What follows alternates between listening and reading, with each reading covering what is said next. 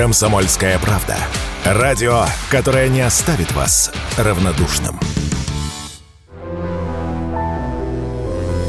Британский принц Эндрю закрылся дома после публикации документов по делу финансиста-педофила Джеффри Эпштейна. Об этом сообщило издание Mirror. Ранее Daily Mail писала, что принц Эндрю всерьез напуган передачей списков журналистам. Отмечалось, что близкие обеспокоены его психическим здоровьем. Я напомню, что в США рассекретили документы, которые компрометируют более 150 человек, так или иначе фигурирующих в деле американского финансиста, которого обвиняли в торговле сексуальными сексуальными услугами и связях с несовершеннолетними девушками. В переписках встречаются имена бывшего президента Билла Клинтона, Дональда Трампа и британского принца Эндрю, брата короля Карла III, режиссера Джорджа Лукаса, актеров Кевина Спейси и Леонардо Ди Каприо, иллюзиониста Дэвида Копперфилда и других знаменитостей. Предъявят ли кому-то из фигурантов этих списков обвинения и может ли им что-то угрожать? Этот вопрос мы задали адвокату, специалисту по гражданскому и международному праву Марии Ярмуш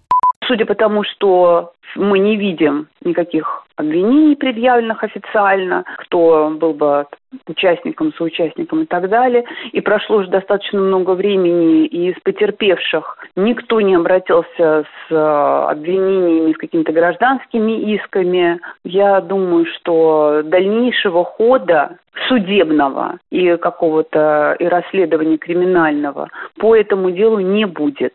Иначе это было бы уже начато в прошлом году, безусловно, потому что все эти сведения были известны компетентным органам.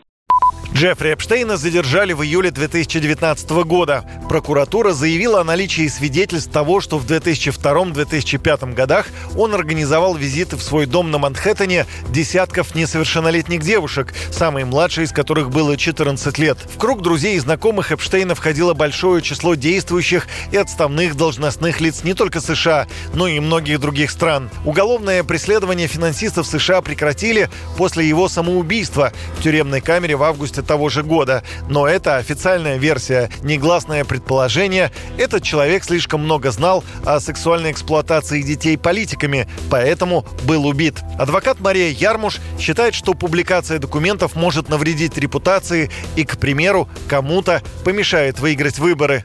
Там очень много влиятельных людей, которых опрашивали в результате вот этого расследования. Мы посмотрим, практически это вся элита правящая Соединенных Штатов Америки. И допустить, что сейчас, уже после того, как дело закрыто, кому-то предъявят обвинение, даже вряд ли Трампу предъявят. Но использовать просто в таких грязных играх против него, вот в этой гонке, это, безусловно, будет интересно оппонентам, которые не хотят допустить того же Трампа или или Хиллари Клинтон а, к президентской гонке. А так просто скандал, неприятная а, близость к этой истории, безусловно, пятно на репутации, потому что если даже люди фигурировали и опрашивались по таким обстоятельствам, то это уже большая тень на репутацию, которую нужно будет потом как-то отбеливать, заглаживать и давать какие-то объяснения.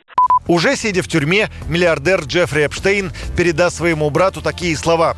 «Если я расскажу все, что знаю о политиках и кандидатах, им придется отменять выборы». Пока глазки передана лишь первая часть из четырех тысяч документов по делу Эпштейна. Говорят, что дальше вскроется нечто такое, что может полностью перевернуть расклад сил в мировой политике. Юрий Кораблев, Радио «Комсомольская правда».